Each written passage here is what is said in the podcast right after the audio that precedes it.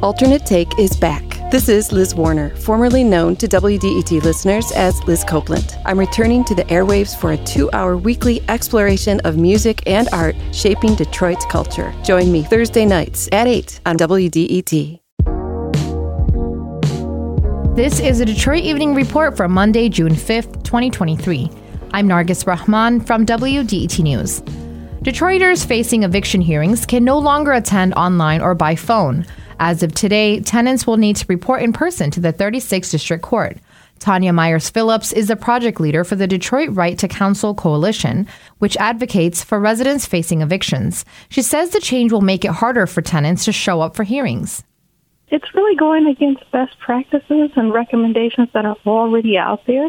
There's a presumption of virtual hearings already in the state of Michigan, and it doesn't seem fair to take that convenience away from Detroiters who probably need it the most right now. Court officials say requiring in person proceedings allows them to distribute paperwork quicker. If processing paperwork electronically becomes an option, virtual hearings could resume. A new pilot project is bringing free Wi Fi to five Detroit parks. CBS Detroit reports the City of Detroit, Detroit Parks Coalition, and Connect 313 announced the connectivity project will provide the Wi Fi services at Branby, Chandler, Clark, McDuffie, and Palmer parks over the next five years. The project will also bring electric vehicle charging stations. It is funded through $265,000 in grants from the Detroit Pistons, Rocket Community Fund, and the Knight Foundation. The Wi Fi is being installed throughout the summer and fall. The Hamtramck Parks Conservancy, GM, and the nonprofit Kaboom are looking for input from residents on a new playscape design for Veterans Park. People can fill out a Google form to vote for one of several designs for one of the larger parks in Hamtramck. The playscape will be built between July 25th and 28th. Volunteers are needed for planning and building the playground. Find out more at tinyurl.com slash Hamtramck or on the City of Hamtramck's Facebook page.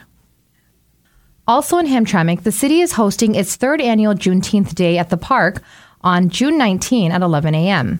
A march is planned at 12 p.m. from Sarah Garrett Park off of Dequindre and Caniff Street to Veterans Park on the city's south side. People are asked to bring their own chairs and blankets. Snacks will be provided. The event will be held between 11 a.m. to 1 p.m. For more information, call Dwidell Garrett at 586 871 6682.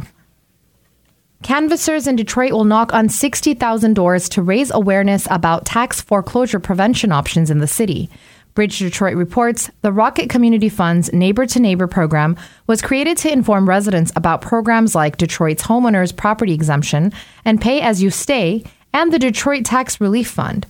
It's also an effort to collect data for future projects to address housing instability, displacement, and tax foreclosure.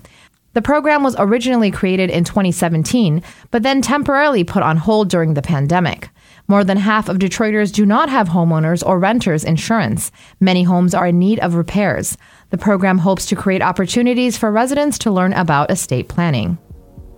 If there's something in your neighborhood you think we should know about, drop us a line at Detroit Evening Report at WDET.org. I'm Nargis Rahman, WDET News.